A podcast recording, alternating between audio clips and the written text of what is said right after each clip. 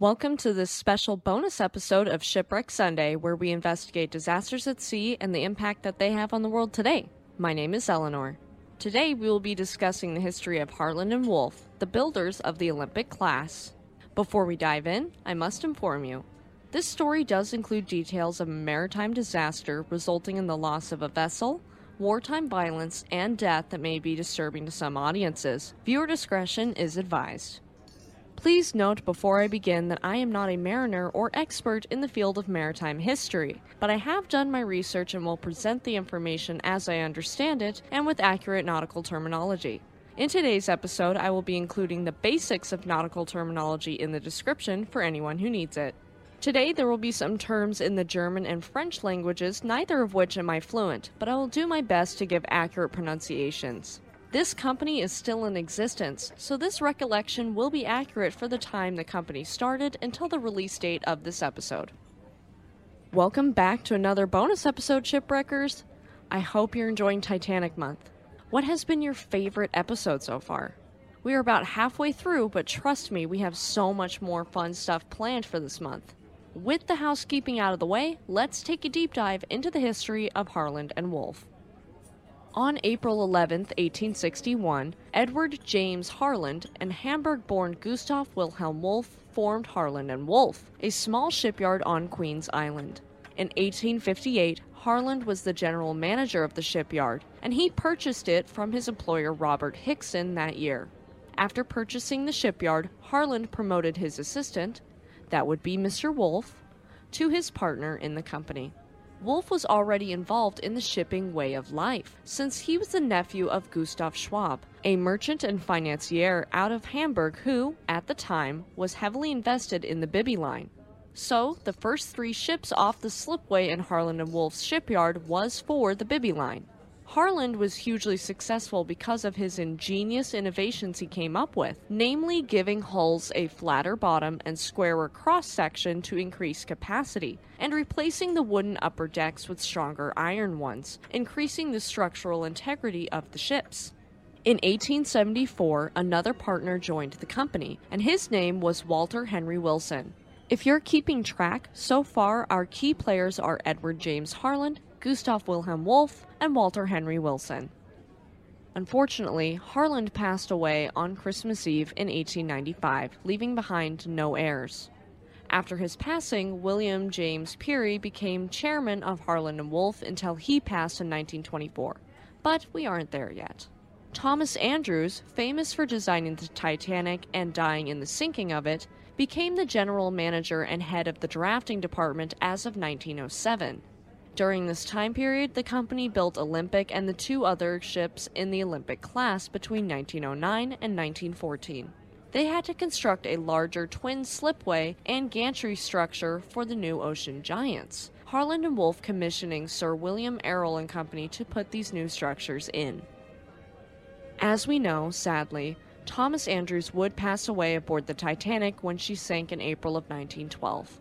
Also in 1912, there was significant political unrest in Ireland, and as a result of this, the company was able to acquire a few more shipyards at Govan, a district in Glasgow, Scotland. The shipyards purchased were the former London and Glasgow Engineering and Iron Shipbuilding Companies Middleton and Govan New shipyards in Govan, as well as Mackie and Thomson's Govan Old Yard, which had been owned previously by William Beardmore and Company. These three shipyards were all next to each other, but they were all acquired and amalgamated to provide a total of seven building berths, a fitting out basin, and extensive workshops for Harland and Wolff.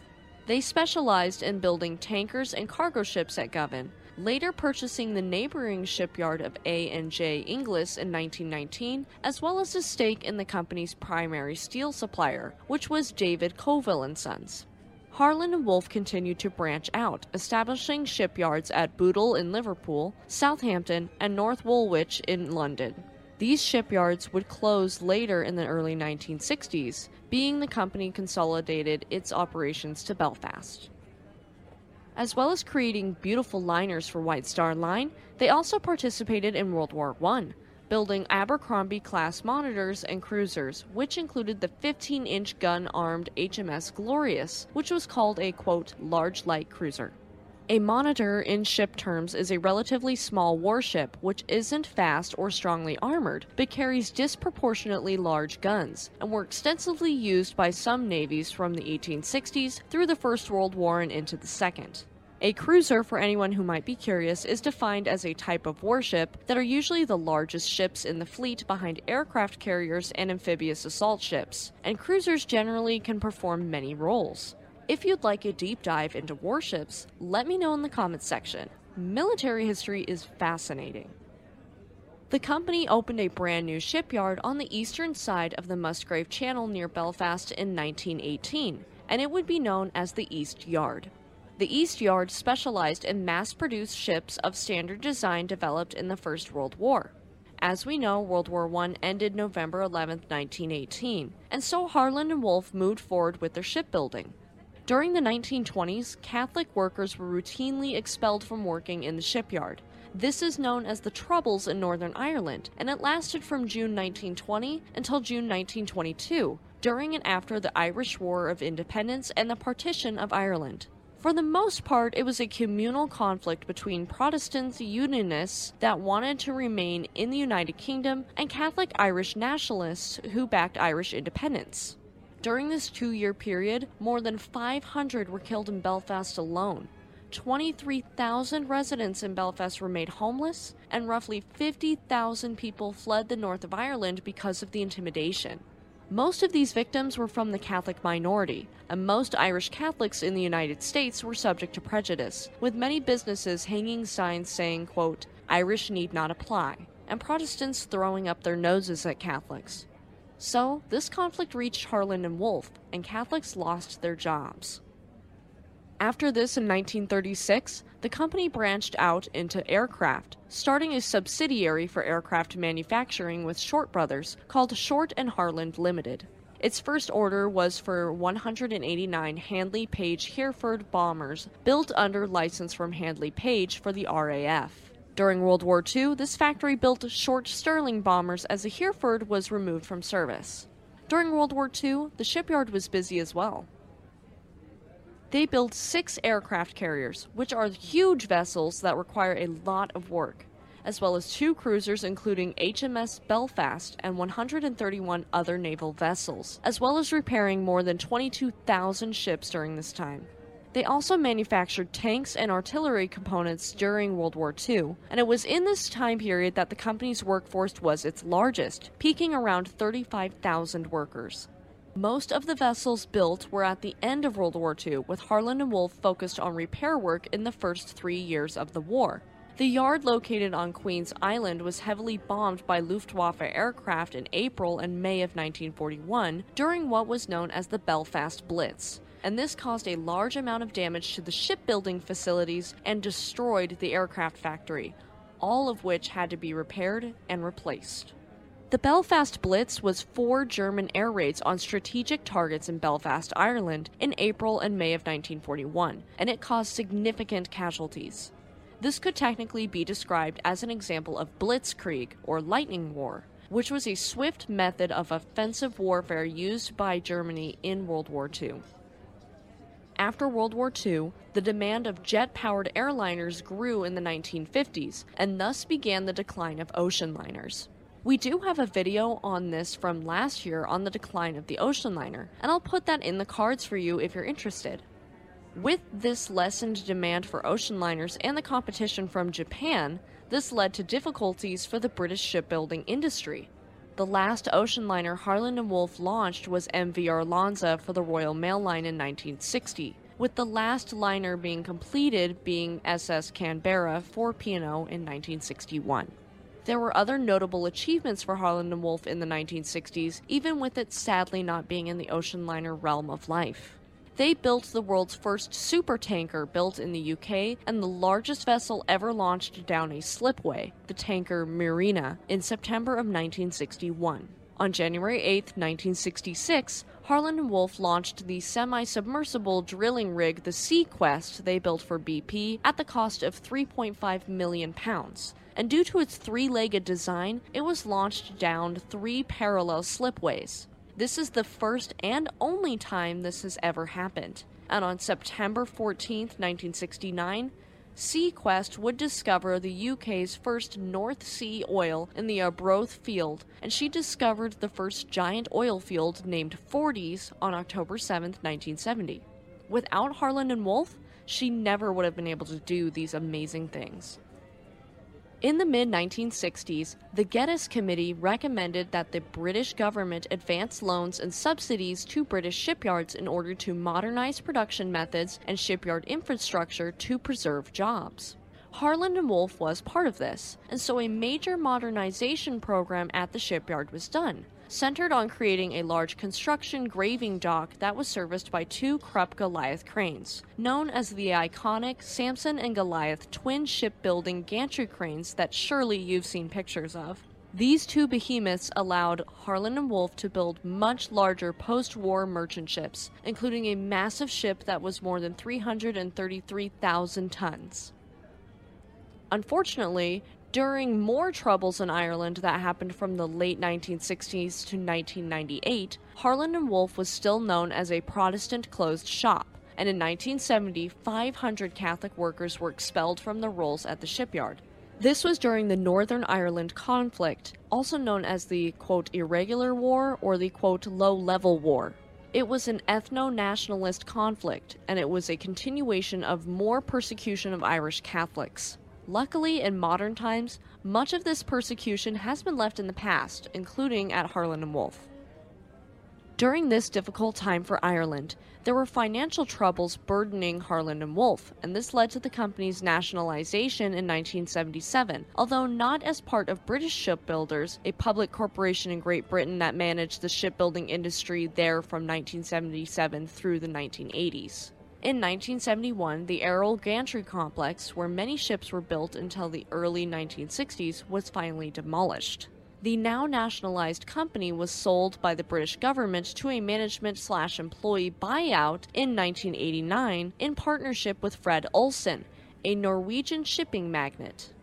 The buyout led to a brand new company that was named Harland and Wolff Holdings plc, with the amount of people being employed by the company falling to around 3,000 people at this time.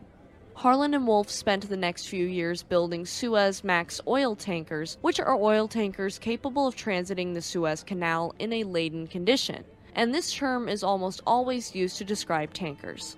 The company has continued to focus on vessels for the offshore oil and gas industry ever since.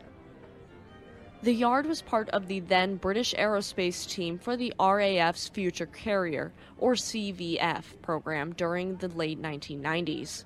They contemplated the ship being built at the Harland and Wolff dry dock right there in Belfast, Ireland. BAE merged with Marconi Electric Systems in 1999, forming the new company BAE Systems Marine, and this also included the former Marconi shipyards located on the River Clyde in Scotland and at Barrow-in-Furness, England, which rendered Harland and Wolff's involvement in the project null and void.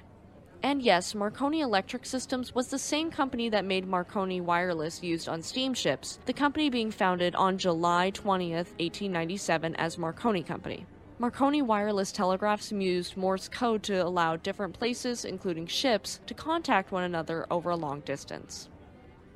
Once again facing pressure from their competition, Harland and Wolff shifted and broadened their portfolio, focusing less and less on shipbuilding they moved into design and structural engineering, as well as continuing to do ship repair, offshore construction projects, and metal engineering and construction projects, often running to competition in this arena in particular.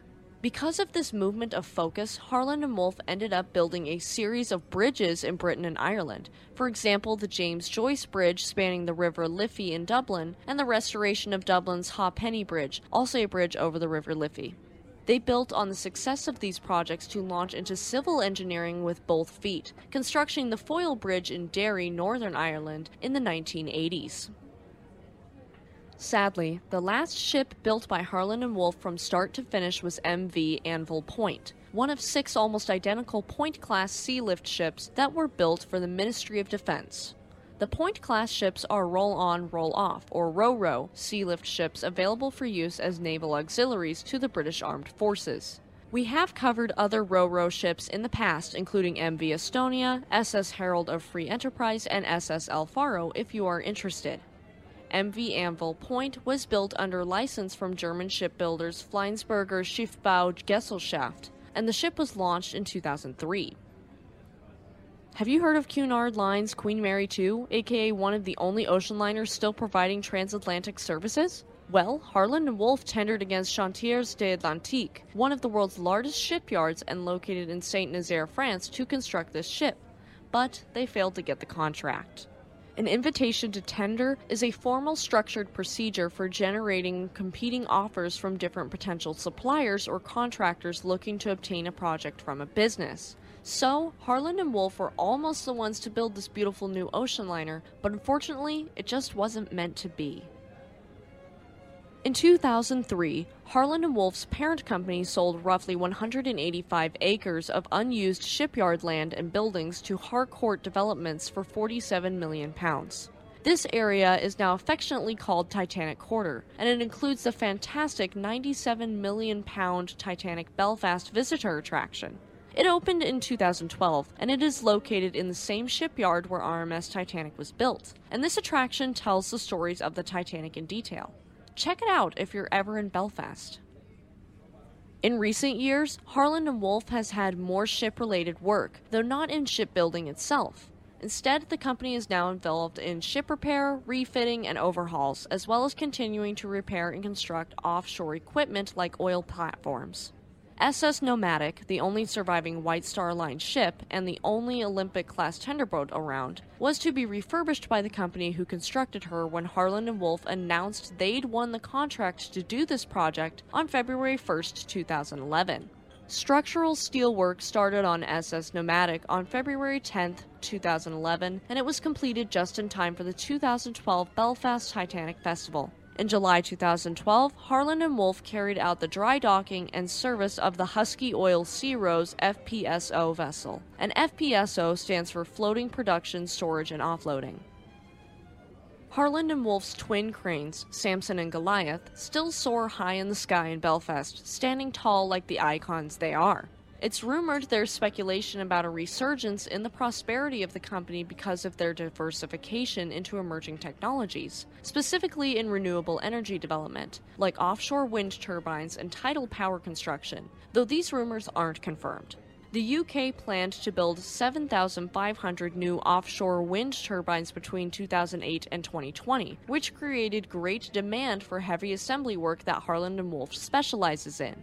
Wind turbines on land are typically built where they are going to be placed, but offshore wind turbines have part of their assembly done in a shipyard and then being shipped to construction barges to complete the job. As a result of this high demand for renewable energy construction, in 2007 the Goliath gantry crane was recommissioned, having been mothballed in 2003 due to lack of heavy lifting work. Harland and Wolff began construction at Belfast on 60 Vestas V90-3MW wind turbines for the Robin Rigg wind farm in June of 2008, with this being the second offshore wind farm assembled for Vestas by Harland and Wolff, with the logistics for the Barrow offshore wind farm having been finished in 2006, 2 years earlier. In August of 2011, Harland and Wolff completed logistics for another wind farm, the Ormonde Wind Farm, which would consist of 30 REpower 5 MW turbines. In March of 2008, Harland and Wolff finished the construction of the world's first commercial tidal stream turbine for marine current turbines, and it was completed at their Belfast yard. In April of 2008, in Strangford Lough, the installation of these 1.2 MW SeaGen tidal system began. Later in July of 2010, they secured another contract, this time to make a prototype tidal energy turbine for Scotrenewables Limited. The manufacturing of this SR250 device was completed by Harland and Wolff in May of 2011, and ever since it has been undergoing testing in Orkney. Ever since April 2012, the booming industry of offshore wind power has taken center stage for Harland and Wolff, completing numerous wind farms since then. 75% of the company's work was based on offshore renewable energy in 2012, and this attracted a lot of inward investment. Unfortunately, the yard was last profitable in 2015, with the company losing 6 million pounds in 2016. Fred Olsen and Company, Harland and Wolff's parent company, restructured in 2018 and decided to sell Harland and Wolff. No buyers stood up to buy the company, with the company announcing they'd cease trading and enter a formal administration as of August 5, 2019. Because of this, on October 1, 2019, the shipyard was bought for £6 million by the London based energy firm Infrastrata, saving Harland and Wolff. In August of 2020, during the pandemic, Infrastrata also purchased the mothballed Appledore shipyard for 7 million pounds. This deal would see this shipyard called the H&W Appledore Shipyard, complementing the H&W Belfast Shipyard by focusing on smaller ships of up to 119 meters, or about 390.42 feet, in the shipbuilding and ship repair market. As of February 2021, Infrastrata also acquired two bifab yards for £850,000 in the Methil and Arnish yards, though not the Burntisland facility. These two Scottish yards will trade under Harland and Wolff, and it will help the company to continue delivering on its existing strategy quicker than it would have with only two sites. Thank goodness Infrastrata stepped in to save this historic company and to continue its legacy under the Harland and Wolff brand name. As of January 2023, Harland and Wolff got their first contract to build ships in 20 years. The three support ships for the Royal Fleet Auxiliary will be operational in 2032, and construction will begin in 2025. This is incredible and such an exciting development for one of the most famous shipyards in the world. And that, dear listeners, brings us up to date on the builders of Titanic and what they've been up to for 161 years. From shipbuilding to renewable energy, they've found a way to survive and prosper, keeping the legacy of the company alive and well. I hope you enjoyed this look into the company. I was surprised by a lot of the information I found in this. Thank you for tuning into another bonus episode of Titanic Month on Shipwreck Sunday. If you liked this episode and are listening on YouTube, please give us a like, leave us a comment, and subscribe to our channel. If you liked this episode and are listening on Spotify, Samsung Podcasts, Amazon Music, or another podcast service, please subscribe for more content and leave us a five star review as it does help us reach more listeners like you. If you have any ships you'd like us to cover, please leave us a comment and you might hear your favorite ship here on the podcast. Check out our community tab for updates and to interact with us. And don't forget to check out our second channel, Speed Force Media. Tune in next Monday for another bonus episode on the life of Robert Ballard, a retired American Navy officer and professor of oceanography famous for finding the Titanic. Have a great week, and we'll see you next time.